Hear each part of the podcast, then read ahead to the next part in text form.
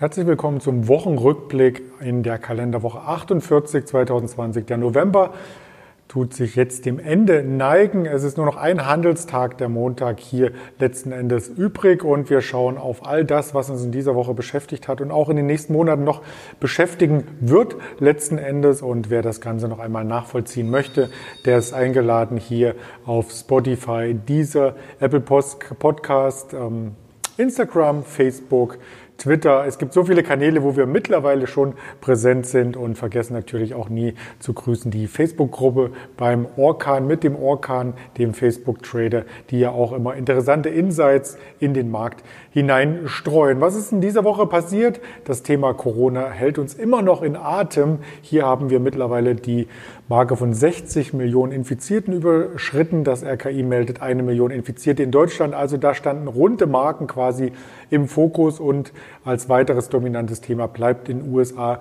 natürlich auch die Amtsübergabe von Donald Trump zu Joe Biden, die sehr schleppend vorangeht, die aber während die Schlagzeilen dazu über die Ticker laufen, natürlich auch die Aktienkurse beeinflusst hatten, beispielsweise Tesla und so weiter. Das werden wir aber gleich mit dem Händler in Düsseldorf noch einmal genauer besprechen. Zuvor noch der Blick auf die Wasserstände, auf die Indexstände. Wir zeichnen das Ganze hier am Freitag, am Brückentag der Wall Street auf und hatten in dieser Woche erst einmal die 30.000er Marke von oben gesehen per Schlusskurs.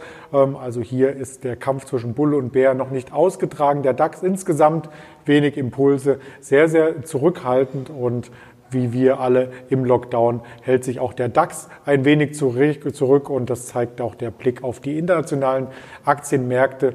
Da war ganz vorne der Nikkei, Athen war sehr, sehr stark und dann flacht das Ganze ein Stück weit ab. Der DAX eher im hinteren Feld 0,24 Prozent kämpft mit der 13.300er Marke, wie man auch im Chart hier sieht und gleich noch einmal besprochen wird. Und die Rohstoffe waren insgesamt von der Seite der Industrierohstoffe stark, aber Gold und Silber haben ihren Glanz ein Stück weit äh, verloren, aber nicht unser Kai in Düsseldorf. Erst einmal Hallo Kai.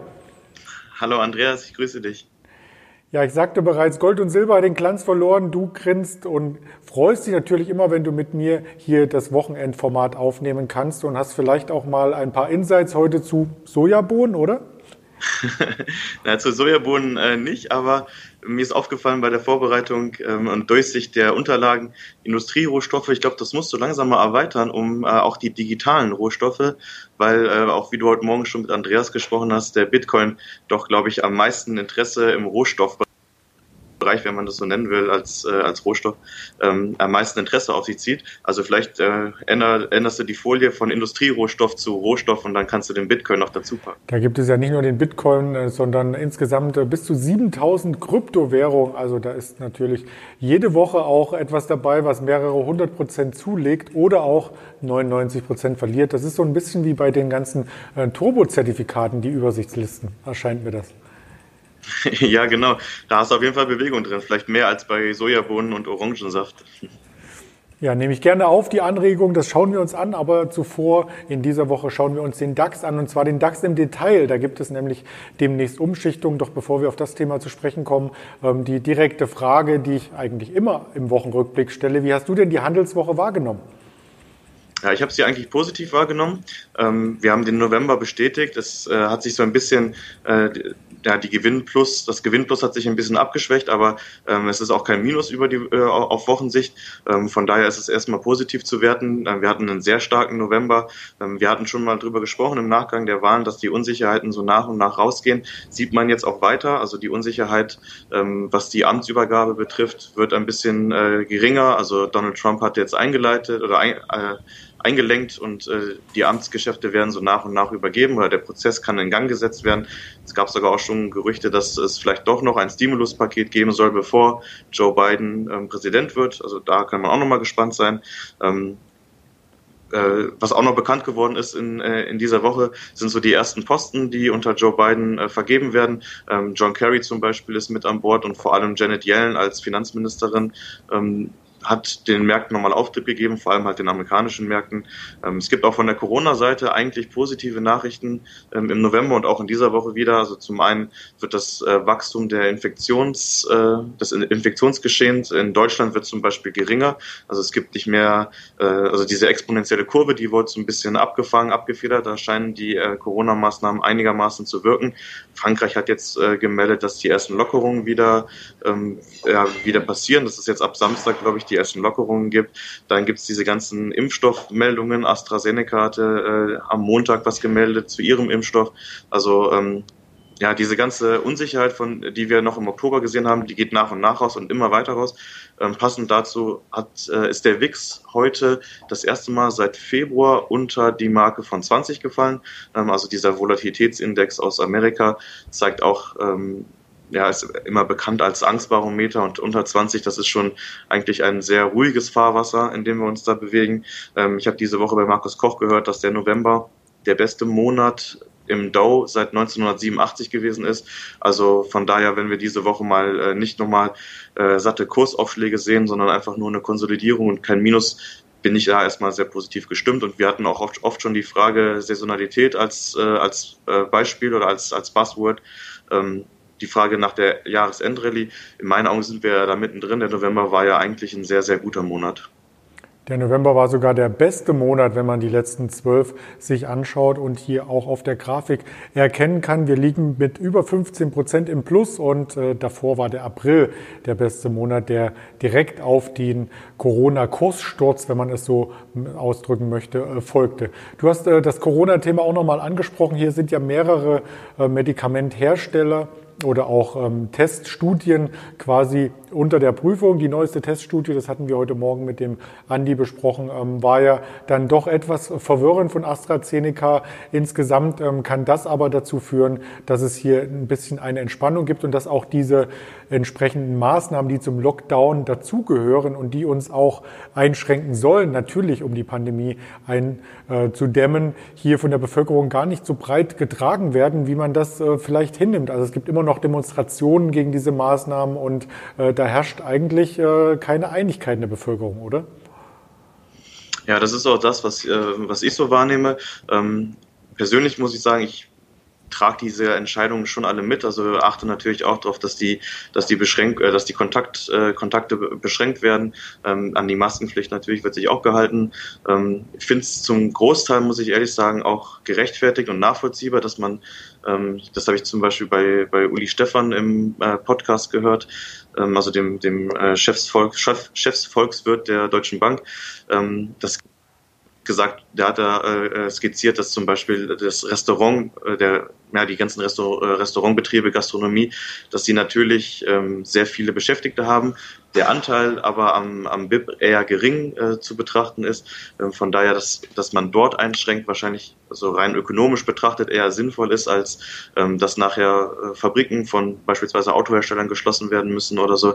Ähm, ja, am Ende wird es, wird es äh, stehen und fallen damit, inwiefern die Betriebe oder die Bereiche, die jetzt runtergefahren werden, finanziell unterstützt werden vom Staat. Da bin ich eigentlich zuversichtlich, dass das hier äh, in einem gut gesunden Maße passiert. Die Frage ist natürlich auch, wie schnell kommen diese Zahlungen ähm, an bei den Unternehmen.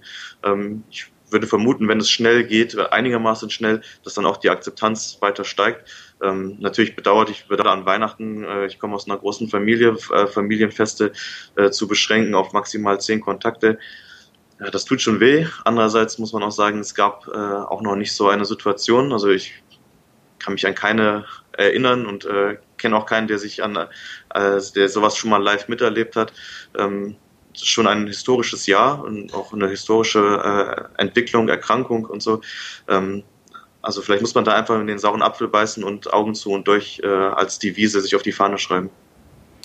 Wahrscheinlich muss man das, wenn man möchte, dass die Situation hier auch in den Griff äh, gekriegt wird äh, letzten Endes und nicht uns über Jahre hinweg beschäftigt. Also da werden wir sicherlich noch einiges zu besprechen haben bei dem Thema. Wir haben auch einiges zu besprechen beim DAX-Thema, denn der DAX wird angepasst und nicht nur das, er erhält äh, ein neues Regelwerk und das wirbelt so ein Stück weit die Unternehmen durcheinander, die die jüngsten Aufsteiger waren, ähm, hat basiert natürlich auf der Tatsache eines Absteigers oder eines Aus Aussteigers, wenn man Wirecard so titulieren möchte. Aber da bringst du uns noch ein bisschen mehr Licht ins Dunkel hinein. Genau, ich wollte zuerst mal auf die, auf die Änderungen im Detail eingehen. Ähm, was sind die Änderungen? Die, ähm, die Deutsche Börse hat Finanzakteure befragt ähm, nach, ja, nach Input, äh, was sich ändern soll am DAX und an der Zusammensetzung und, und am Regelwerk, hat diese Antworten, ich glaube, das waren um die 600 Antworten, die sie bekommen hat, äh, hat sie ausgewertet und hat daraufhin dann das Regelwerk geändert. Ähm, was sind genau die Regelungen? Ähm, der MDAX von derzeit 60 Unternehmen wird reduziert um 10 Unternehmen auf dann 50 ähm, im MDAX wegfallen, werden in den DAX ähm, aufgenommen werden. Also der DAX wird erweitert auf äh, 40 Unternehmen. Das ist, glaube ich, so die sichtbarste Änderung. Ähm, was gibt es noch für Änderungen im Regelwerk? In Zukunft ähm, wird die Zusammensetzung, die ähm, aktuell einmal im Jahr, immer im September äh, überprüft wird, wird äh, in Zukunft zweimal im Jahr überprüft. Und zwar im März und im September. Diese, diese ganzen Änderungen greifen ab dem September 2021, also wird dann das erste Mal im März im Jahr 2022 die Zusammensetzung überprüft, aber so möchte man halt schneller reagieren auf, ähm, auf mögliche äh, notwendige Veränderungen im DAX. Ähm, was ist auch noch äh, eine Änderung im Regelwerk? In zwei aufeinanderfolgenden oder in den letzten zwei Finanzberichten muss ein Unternehmen, das aufsteigen will, ein positives EBITDA aus, äh, ausweisen. Das zum Beispiel wäre bei Delivery Hero ein K.O.-Kriterium gewesen. Die wären dann nicht in den DAX aufgenommen worden. Ähm, sind das jetzt aber doch, weil's, also, ne, weil, weil die Änderungen ja erst ab äh, 2021 gelten. Ähm, was gibt es noch für, äh, für Änderungen im Regelwerk? Ähm, verspätete Quartalsberichte werden bestraft und zwar gibt es dann eine 30-tägige Warnfrist. Wenn man diese äh, Frist dann nicht einhält, äh, wird man aus dem DAX rausgeworfen. Das ist natürlich eine ganz klare äh, Reaktion auf, die, auf den Wirecard-Skandal ähm, in diesem Jahr. Und auch noch eine äh, Änderung ist, es kommt nicht mehr auf die Marktkapitalisierung an, ähm, oder nee, sorry, andersrum gesagt, es kommt nur noch auf die Marktkapitalisierung an, nicht mehr auf den Free Float. Also Free Float ist, ähm, ja, wie groß ist der Anteil an frei handelbaren Stücken und ähm, Darauf kommt es nicht mehr an, ähm, sondern es kommt nur noch auf die Marktkapitalisierung an. Es muss eine Mindestliquidität ähm, nachgewiesen werden. Äh, und ähm, das ist zum Beispiel ein Grund gewesen, warum Siemens äh, Healthineers äh, nicht als Kandidat in den DAX äh, für einen DAX-Aufstieg in Frage gekommen ist, weil Siemens da ja so ein großer äh, Ankeraktionär ist und es äh, und ja dadurch diese Free Float Bedingung nicht erfüllt wurde. Das wird jetzt geändert. Also ähm, das sind so die Änderungen äh, so in der Übersicht. Porsche war zum Beispiel auch immer ein Thema hier aus dem MDAX sogar geflogen. Da ging es, glaube ich, um die Vorlage von Quartalsberichten. Aber für den DAX ist äh, Porsche nun wieder gewappnet, oder? Kandidat sein. Ähm, zu den Kandidaten äh, kommen wir ja gleich noch, oder wir haben uns ein paar Kandidaten rausgesucht, die wir mitgebracht haben. Ähm, die nächste Frage, die sich äh, gestellt ist, warum gibt es diese Änderung im, im, im DAX und im Regelwerk? Ähm, zum einen ist es so, dass die deutsche Börse an Kritik, äh, auf die Kritik reagieren möchte, die, sie, äh, die es am DAX gibt. Also man will ähm, eine breitere Streuung haben, man möchte mehr äh, Sektoren vertreten haben. Ähm, der DAX ist aktuell ein sehr zyklischer Index. Äh, Autowerte zum Beispiel dominieren ziemlich. Ähm, man möchte so ein bisschen von dieser Zyklik weg. Ähm, man möchte auch ein bisschen davon weg, dass Einzelgewichtungen zu groß werden. Man hat das äh, gesehen bei SAP, bei dem großen Kurssturz von SAP an dem Tag, als sie 20 Prozent verloren haben oder 25 Prozent und SAP äh, zu dem Zeitpunkt der größte äh, Einzelwerte mit der größten Einzelgewichtung im DAX war, ähm, was dann natürlich auch den DAX ziemlich runtergedrückt hat. Ja, und ähm, vor allem voran steht natürlich das Vertrauen, das wiederhergestellt werden soll, ähm, das, äh, das, das natürlich geschädigt wurde durch den Wirecard-Skandal äh, in, in großer Weise. Und da möchte die deutsche Börse eben ein bisschen entgegenwirken. Ähm, und warum das Ganze? Warum äh, kommt die deutsche Börse auf die, auf die äh, Idee, das zu ändern, das zu tun?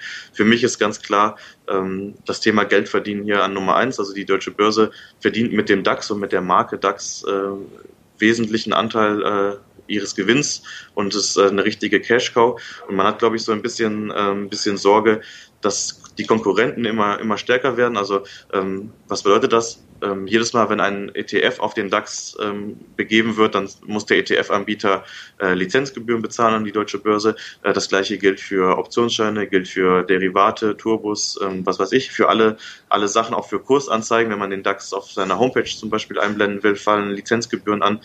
Ja, und da gibt es so ein bisschen ähm, natürlich Konkurrenz durch beispielsweise andere Indexanbieter wie MSCI oder äh, FTSE. FTSE hat zum Beispiel auch einen äh, Germany-Index, der vielleicht so ein bisschen in die Konkurrenz zum, zum DAX äh, treten könnte. Ähm, MSCI ist natürlich mit dem MSCI World äh, ziemlich vertreten. Und daher, wenn äh, ETF-Gelder, wenn Kundengelder äh, weg aus dem DAX äh, ab, abgezogen werden, um dann in äh, zum Beispiel MSCI-Produkte oder MSCI-Indizes investiert wird, ähm, merkt das natürlich die deutsche Börse auch im eigenen äh, Portemonnaie, in der eigenen Kasse. Und ich glaube, dass das so eine der Hauptgründe ist. Man möchte äh, die Marke DAX stärken und möchte ähm, natürlich auch die Cash-Cow äh, DAX weiter äh, weiter stärken. Auf der anderen Seite schwächt man ja auch ein Stück weit den MDAX. Also Deutschland ist ja auch ein Industriestandort mehr aus dem Mittelstand heraus geprägt und deswegen hat der MDAX hier auch so eine hohe Popularität. Wenn da aber dann zehn Werte fehlen, äh, schwächt man das linke Bein, um das rechte zu stärken und steht doch insgesamt auch nicht stabiler da, oder? Ja, genau, das ist so ein bisschen äh, Teil der Kritik. Äh, da gibt es verschiedene Punkte. Einer der Punkte ist äh, natürlich, ähm, dass man den MDAX ein bisschen schwächt, äh, dass man dann die Top-Unternehmen aus dem MDAX, also vor allem von der Marktkapitalisierung Top-Unternehmen aus dem MDAX rausnimmt und in den DAX packt. Ähm, das ist natürlich eine Schwächung, aber auch hier ist, glaube ich, die Antwort wieder äh, Folge dem Geld. Also ich glaube, dass ähm, in MDAX-Produkten weitaus weniger Geld investiert ist als in DAX-Produkten und äh, dadurch die Marke DAX wesentlich wertvoller ist als die Marke MDAX ähm, für die deutsche Börse. Und ich glaube, dass das halt überwiegt bei der Abwägung der, äh, der Änderungen. Ähm, wenn wir beim Thema Kritik sind, es gibt noch weitere Kritikpunkte, ähm, dass die zum Beispiel nicht weit genug gehen, dass zu wenig äh, Unternehmen dann doch am Ende aufgenommen wurden. Es gibt auch, äh, es gab auch Vorschläge, dass man zum Beispiel einen Index äh, baut mit äh, 100 Unternehmen beispielsweise, so wie der FTSE 100 in, äh, in England oder äh, sogar 500 Unternehmen, ähnlich wie den S&P ähm, 500 zu betrachten. Ähm, ein weiterer Kritikpunkt ist, dass zum Beispiel auch keine ESG-Kriterien eine Rolle spielen, also äh, Thema Nachhaltigkeit, Thema äh, Sozialverhalten der Unternehmen äh, spielt erstmal keine Rolle. Ähm, da hat die Deutsche Börse gesagt, dafür gibt es andere Spezialindexprodukte von der Deutschen Börse, wo solche Sachen eine Rolle spielen. Aber ja, ähm, Natürlich gibt es auch Kritikpunkte und das mit dem MDAX ist, äh, ist ein großer Kritikpunkt davon. Ja. Vielleicht, wenn wir gerade bei dem Thema Kritikpunkte oder Zukunftsausrichtung des DAX sind, ähm, dann hatte ich mich natürlich gefragt, warum nicht deutsche Unternehmen, die dann quasi in anderen Ländern gelistet sind und die durchaus gerade in aller Munde sind, wie eine BioNTech oder eine CureVac, dann eben dem Index verwehrt bleiben. Gute Frage, äh, sehr gute Frage, guter Punkt. Könnte man ja auch äh, so sehen, dass man ähm, als ja als Kriterium auch äh, Unternehmen nimmt, die die Destination, also, also das, äh, wo der Unternehmenssitz, sagen wir so, äh, Unternehmenssitz in Deutschland ist und dann würden diese Unternehmen natürlich mit rein äh, reinspielen. Ähm, ja, ich glaube, so aus dem Bauch aus würde ich sagen, dass die deutsche Börse da schon ein bisschen getroffen wurde, dass äh, das Listing nicht an der Börse Frankfurt passiert ist, sondern in Amerika. Ähm, und dass es vielleicht auch deswegen keine, keine Rolle gespielt hat. Ja, vielleicht spart man sich dann auf lange Sicht auch wieder den Tech-DAX, der ja auch so ein bisschen Parallellisting ähm, abbildet und so ein bisschen außerhalb der Familie ähm, steht, weil wenn im DAX dann auch viel Technologie hier abgebildet wird, äh, dann, ja, dann reicht es vielleicht auch für die Investoren, diesen Index abzubilden. Aber da sind wir schon bei den Aufsteigern. Letzten Endes über die potenziellen Aufsteiger hatten wir auch eine kleine Folie hier vorbereitet und möchten einige in der Tiefe vorstellen. Vielleicht können wir erst einmal über die zehn Kandidaten sprechen, die jetzt quasi im näheren Visier der deutschen Börse sind. Ja, genau, da äh, ist natürlich ähm, die Auflistung nach Marktkapitalisierung. Ne? Also äh, das soll ja auch die entscheidende Größe sein in Zukunft, um in den DAX aufzusteigen. Da sehen wir die zehn Unternehmen, die äh, derzeit vorne sind. Das kann sich natürlich bis zum September 2021 noch ändern. Also das ist jetzt äh, nicht die, äh, die Endliste und es wird jetzt entschieden und die Unternehmen kommen rein, sondern das wird dann erst im September entschieden. Ähm, und ja, da sehen wir beispielsweise ne, Airbus, die hätten aktuell ein, ein, ein Ranking im äh, im aktuellen DAX von, äh, also sie, sie werden der sechstgrößte, das sechstgrößte Unternehmen, was aktuell jetzt in den DAX dann äh, kommen könnte, sozusagen. Also da sieht man schon, dass auch ein paar große Unternehmen im MDAX äh, schlummern, die eigentlich per Definition eigentlich eher in den DAX gehören würden. Und ähm, genau, Airbus zum Beispiel ist auch der erste Wert, den wir uns gleich anschauen. Genau, zuvor noch einmal, ich hatte Porsche erwähnt, deswegen muss ich das aufgreifen, bevor wir bei Airbus äh, landen oder mit Airbus landen, um hier eine schönere Hinleitung hinbekommen. Also da gibt es, auf der Liste gab es äh, die Porsche gar nicht. Die Porsche war im MDAX, ist dann dort quasi rausgeflogen, weil eben die Quartalsberichte nicht vorgelegt werden wollten. Also sie konnten es schon, das war ein äh, Unterschied natürlich zu Wirecard, die konnten es nicht. Ähm, die wollten, aber Porsche Porsche ähm, wollte nicht, aber konnte. Und dann gab es quasi das Delisting aus dem MDAX. Und dadurch, dass aber jetzt in dem neuen DAX auch Aktien aus dem geregelten Markt und nicht nur aus dem Prime-Standard gelistet sein können und die Quartalsberichte nun wieder vorgelegt werden vom Unternehmen, wäre es quasi die Nummer 11, die hier nicht auf der Liste sind, ist. Und Nummer 11 ergibt sich dadurch, dass Covestro nach den aktuellen Kriterien aus dem DAX herausfliegen müsste. Wie stehst du denn da dazu? Ja, also bei Porsche äh, muss man ja dazu sagen, äh, das ist ja im Prinzip äh, eine, eine Holding-Gesellschaft, wo eigentlich fast nur Volkswagen ähm, vertreten ist. Ich meine, die haben auch noch, äh, noch weitere äh, Firmen innerhalb dieser Holding, aber der Großteil, der, äh, der große Batzen, äh, spiegelt sich natürlich in der Volkswagen-Beteiligung wieder. Da gibt es ja auch viele Diskussionen, was passiert mit diesem Firmenkonstrukt Volkswagen Porsche. Da gibt es ja auch ähm, verschiedene äh, Überlegungen, beispielsweise, dass äh, die Porsche-Aktien oder das Aktienpaket von Porsche wieder in den äh, Mutterkonzern eingebracht wird. Ähm, von daher schwer zu sagen. Also ich könnte mir vorstellen, dass sich auch äh, in dieser Konstellation Porsche, Volkswagen, dass sich da auch in den nächsten Jahren was tut, so dass man sich dann vielleicht keinen Gefallen tut, wenn man die Porsche ähm, jetzt erstmal in den DAX aufnehmen würde, um dann nachher in, keine Ahnung, vielleicht zwei Jahren oder so ähm, sie wieder rausnehmen zu müssen, weil es dann, dann ein, äh, ein Merger gibt mit der, mit der, äh, mit, mit Volkswagen. Ähm, schwieriges Thema. Ich glaube, da spielen auch politische Interessen eine äh, oder große Interessen. Ähm, von daher ja, mal abwarten, was da passiert. Aus Prestigegründen ist natürlich äh, Porsche eng verbunden mit Deutschland und gerade internationale Anleger schauen da drauf. Das wäre vielleicht doch eine, ein netter Schachzug, aber wir werden sehen, was dann bis September passiert und natürlich hier auch alle Zuschauer entsprechend bis dahin auf dem Laufenden halten. Lass uns erstmal mit dem Airbus fliegen und auch landen, denn das ist der heißeste Kandidat auf den DAX 40. Genau, das ist äh, auf jeden Fall der größte Wert aus dem MDAX. Ähm, mal ein kurzer Rückblick oder ein kurzer Schwenk zurück. Ähm, wenn es ESG-Kriterien geben würde beim DAX 40, würde äh, sehr wahrscheinlich Airbus keine Rolle spielen bei möglichen Kandidaten, weil sie ja neben dem Flugzeugbau auch äh, viel im Rüstungsbereich tätig sind. Ähm, von daher äh, mit ESG-Kriterien würden sie wahrscheinlich nicht aufgenommen werden. Dadurch, dass die deutsche Börse darauf jetzt verzichtet hat, äh, rückt Airbus natürlich in den Fokus der Kandidaten. Ähm, ja, eigentlich ist, seit, ist Airbus seit Jahren im Aufwärtstrend, die Geschäfte liefen gut. Ähm, so die politischen Unruhen oder Diskrepanzen zwischen Deutschland und Frankreich sind eigentlich auch mittlerweile äh, über Bord geworfen. Also äh, da hat man lange nichts mehr gehört. Ähm, da, äh, an dieser Front ist es ruhig geworden und ähm, naja, auch äh, dieser Boeing 737-Skandal hat Airbus eigentlich eher in die Karten gespielt, bis dann natürlich jetzt Corona kam, das Fluggeschäft äh, und auch die, die Neubestellungen von Flugzeugen erstmal erstmal brach lagen und ähm, den Kurs erstmal Richtung Süden geschickt hat. Ähm, Aktuell haben sie sich wieder äh, gut erholt, also die Erholung läuft. Die Impfstoffnachrichten sind hier auch sehr gut angekommen bei Airbus. Ähm, von daher, äh, ich glaube, sie sind die letzten sechs Monate äh, circa 50 Prozent im Plus. Immerhin, äh, also immerhin ähm, ist die Erholung im, im vollen Gange. Auf Jahressicht sind sie, glaube ich, immer noch 30 Prozent unter äh, 30 Prozent im Minus. Ähm, von daher ist immer noch weiteres Aufholpotenzial da. Meine persönliche Einschätzung zu Airbus: Ich glaube, wenn Corona irgendwann in den Griff bekommen äh, zu bekommen sein wird, dass dann auch das Wachstum äh, und die die Zahlen bei Airbus wieder steigen ähm, und auch die, der Kurs wieder steigt. Ich meine, sie haben äh, jetzt reagiert mit Kostensenkungen, mit Mitarbeiterabbau, ähm, haben dadurch oder wahrscheinlich auch dadurch ähm, bisher keine Staatshilfen in Anspruch nehmen müssen.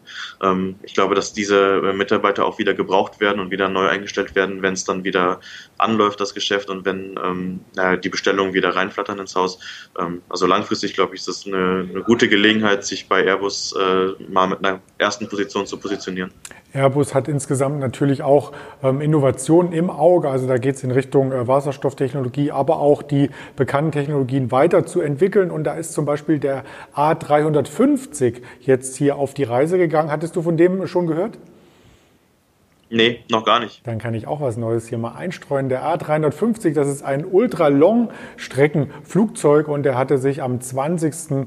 auf die Reise gemacht, 20. November von Köln-Bonn, ist nach Australien geflogen, kurzer Zwischenstopp, kurze Volltankung und wieder zurück. Er schafft bis zu 25.000 Kilometer nonstop oder auch 22 äh, Stunden kann er in der Luft bleiben mit der ähm, Ladung letzten Endes und mit einem Stop könnte man damit die Welt umkreisen. Das ist ja cool, oder? Ja, das ist schon, äh, das ist schon ziemlich gut, ja, auf jeden Fall. Ist natürlich die Frage, was macht man äh, den ganzen Tag dann da oben?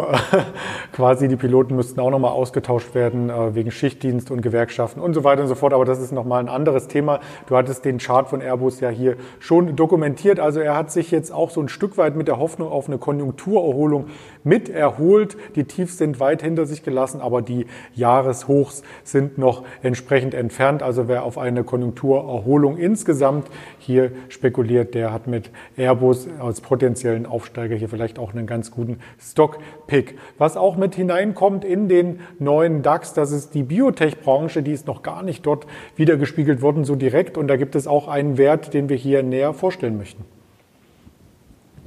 Genau, du sprichst es an, Biotech ähm, oder auch Medizintechnik ist noch nicht wirklich im DAX vertreten. Es gibt natürlich mit Bayer und Merck zwei Pharmaunternehmen, aber äh, aus diesem Bereich der Medizintechnik eher weniger äh, oder da fehlt halt noch was und das ist halt auch nochmal ein, ähm, ein, ein Ziel, was die deutsche Börse äh, erfüllen möchte, also ein bisschen sich breiter aufzustellen und ähm, da kommt zum Beispiel Kiagen in Frage. Ähm, Kiagen ist ein Anbieter für Medizintechnik, für äh, Labortechnik. Ähm, es werden äh, Testtechnologien äh, vertrieben ähm, und auch äh, medizinische Proben ähm, stimmen die Umsätze bei, bei Kia gehen.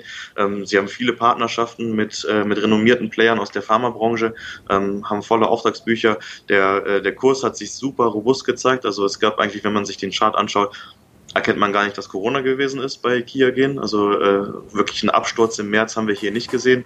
Und auf Jahressicht ist die Aktie 30 Prozent im Plus. Ähm, also auf jeden Fall dieses Jahr ein sehr, sehr gutes Investment. Ähm, die Branche ist spannend. Ich glaube, da gibt es auch noch andere äh, Kandidaten aus der Branche, die aufsteigen könnten. Zum Beispiel die schon angesprochene Siemens Healthineers oder auch ähm, Sartorius aus, äh, aus Göttingen, äh, Medizintechnik-Unternehmen, äh, ähm, sodass hier äh, wahrscheinlich der ein oder andere Medizintechnik-Wert ab, ab ja, September 21 im DAX zu sein, äh, sein wird. Kiagen hat ja auch mobile Corona-Tests eingeführt. Auch das hat hier äh, letzten Endes nochmal für Fantasie bei diesem Wert in der aktuellen Corona-Krise, du sprachst es ja schon an, ähm, äh, gezeugt und hat letzten Endes den Wert äh, untermauert. Und hier gibt es auch ein Aktienrückkaufprogramm. Also da ist das Unternehmen auch selber sehr stark überzeugt davon, dass dieser Weg beibehalten wird. Äh, Kiagen hatte ich neulich im Bekanntenkreis beim Scrabble einen kleinen Streit am Tisch, ähm, weil jemand sagte, da fehlt doch das U. ja. Und wer hat gewonnen äh, beim Split? Ich war erfolgreich, aber äh, danach wurden auch die Regeln wie bei der deutschen Börse nochmal geändert, dass keine ähm, Wertpapiere hier mit genannt werden dürfen.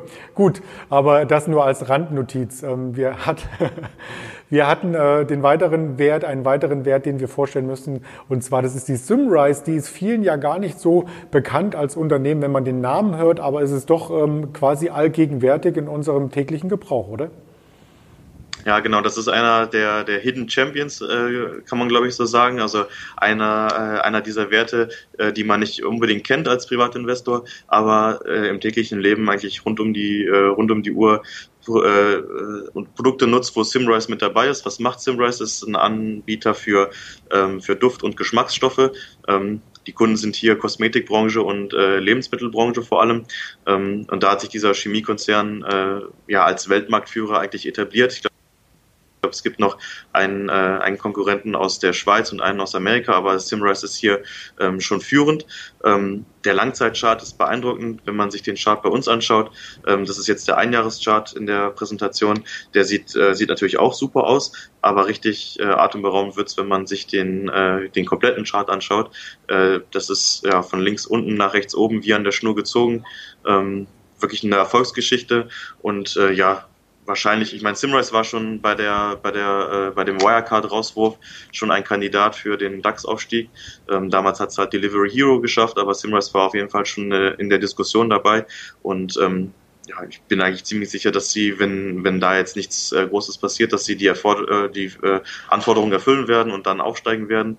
Ähm, ein anderer äh, Wert aus der Chemiebranche, aus dem Bereich ist äh, Brenntag die äh, eventuell auch noch äh, mit aufsteigen könnten, aber Simrose hat hier aktuell wahrscheinlich die Nase vorn. Und das ist kein Start-up, wie man vielleicht denken könnte bei synthetisch hergestellten Duftstoffen, zum Beispiel aus der Parfümindustrie, sondern das Unternehmen gibt es seit 1874. Damals Vanillin wurde extrahiert und dann ging der Siegeszug von da durch. Da gab es noch gar keinen Chart, da war das Unternehmen letzten Endes schon erfolgreich. Du sprachst Delivery Hero an, vielleicht eine Frage reingekrätscht. Die muss ja dann wohl den DAX verlassen, oder? Ja, ich, da äh, scheiden sich so ein bisschen die Geister. Ich weiß nicht, ob ähm, Firmen, die also die schon im DAX sind, ob sie äh, nachweisen müssen, dass sie weiterhin profitabel sind oder ob sie dann erstmal im DAX bleiben. Ähm, ich glaube, da hat sich die deutsche Börse auch nicht eindeutig zu geäußert. Ähm, bleibt abzuwarten. Also da, ja, es ist schwer, schwer zu sagen, ehrlich gesagt.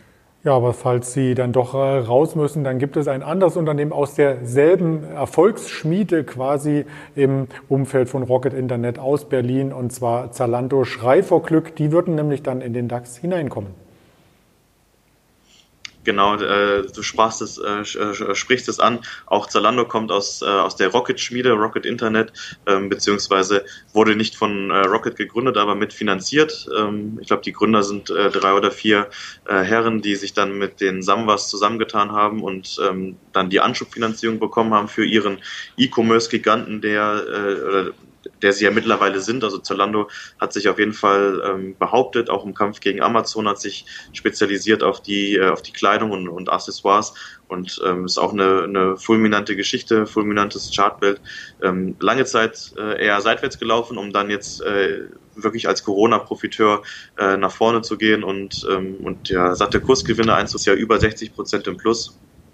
Jetzt gab es die Impfstoffnachrichten ähm, äh, jetzt im November und dadurch sind so ein bisschen, äh, ne, hatten wir auch das Thema schon ein paar Mal angesprochen, Thema Sektorrotation, sind sie ein bisschen wieder zurückgekommen, aber ähm, langfristig glaube ich, dass die Kunden, die bei Zalando bestellt haben, auch da weiter bestellen werden. Und ähm, ja, das ist dann äh, ein Teil der, der Tech, äh, des Tech-Bereichs des neuen DAXes. Ähm, ja, und andere Kandidaten aus dem Tech-Bereich könnten zum Beispiel sein äh, HelloFresh, die wir ja auch schon ein paar Mal besprochen haben hier in dem Format, oder auch TeamViewer, ähm, der äh, Videokonferenzanbieter. Ähm, von daher, also man möchte äh, auch die, die Technologiebranche im DAX ein bisschen stärken und das sind die Unternehmen, die da in Frage kommen. Zalando hatte sich ja im April, also quasi auf dem Hochpunkt der Corona-Pandemie, ein Sparprogramm verordnet, aber nicht wie herkömmliche Unternehmen mit Mitarbeiterentlassungen, sondern sie haben quasi mit dem Sparprogramm geschafft, die Mitarbeiter alle zu halten und an anderen Stellen an Strukturen letzten Endes Einsparungen getroffen. Und nun sind sie auch, äh, wenn man das mal mit großen und herkömmlichen Unternehmen, die es schon seit äh, mehreren Jahrzehnten gibt, vergleichen kann, auch in der Arbeitswelt angekommen, denn ab diesem Monat gibt es bei Zalando erstmal erstmals auch einen Betriebsrat. Toll, oder? Ja, das ist schön zu hören.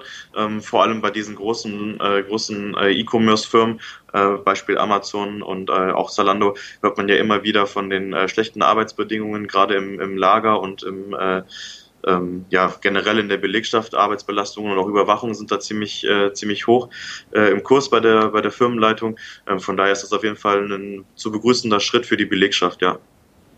Das denke ich auch. Und äh, vielleicht am Ende dieses Gesprächs noch die persönliche Frage an dich. Ähm, bestellst du heute am Black Friday bei Zalando oder hast du schon irgendwas anderes geordert?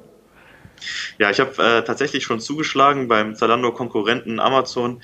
Ähm, da gab es das Audible-Abo zum halben Preis. Ähm, also äh, Audible, äh, der Hör Hörbuchanbieter von Amazon, äh, den habe ich, das habe ich mir erstmal jetzt für ein halbes Jahr zum halben Preis äh, gesichert. Aber ansonsten ähm, ja, bin ich nicht unbedingt das Shopping-Victim, der äh, häufig Klamotten oder sonst irgendwas bestellt.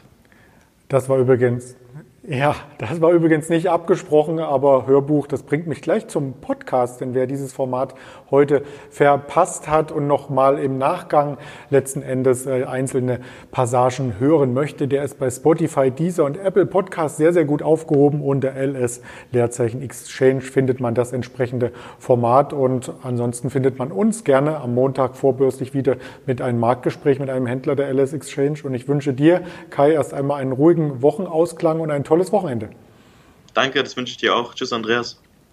In diesem Sinne bleiben Sie gesund und bis Montag Ihr Andreas Bernstein von Traders Media GmbH zusammen mit der Alice Exchange.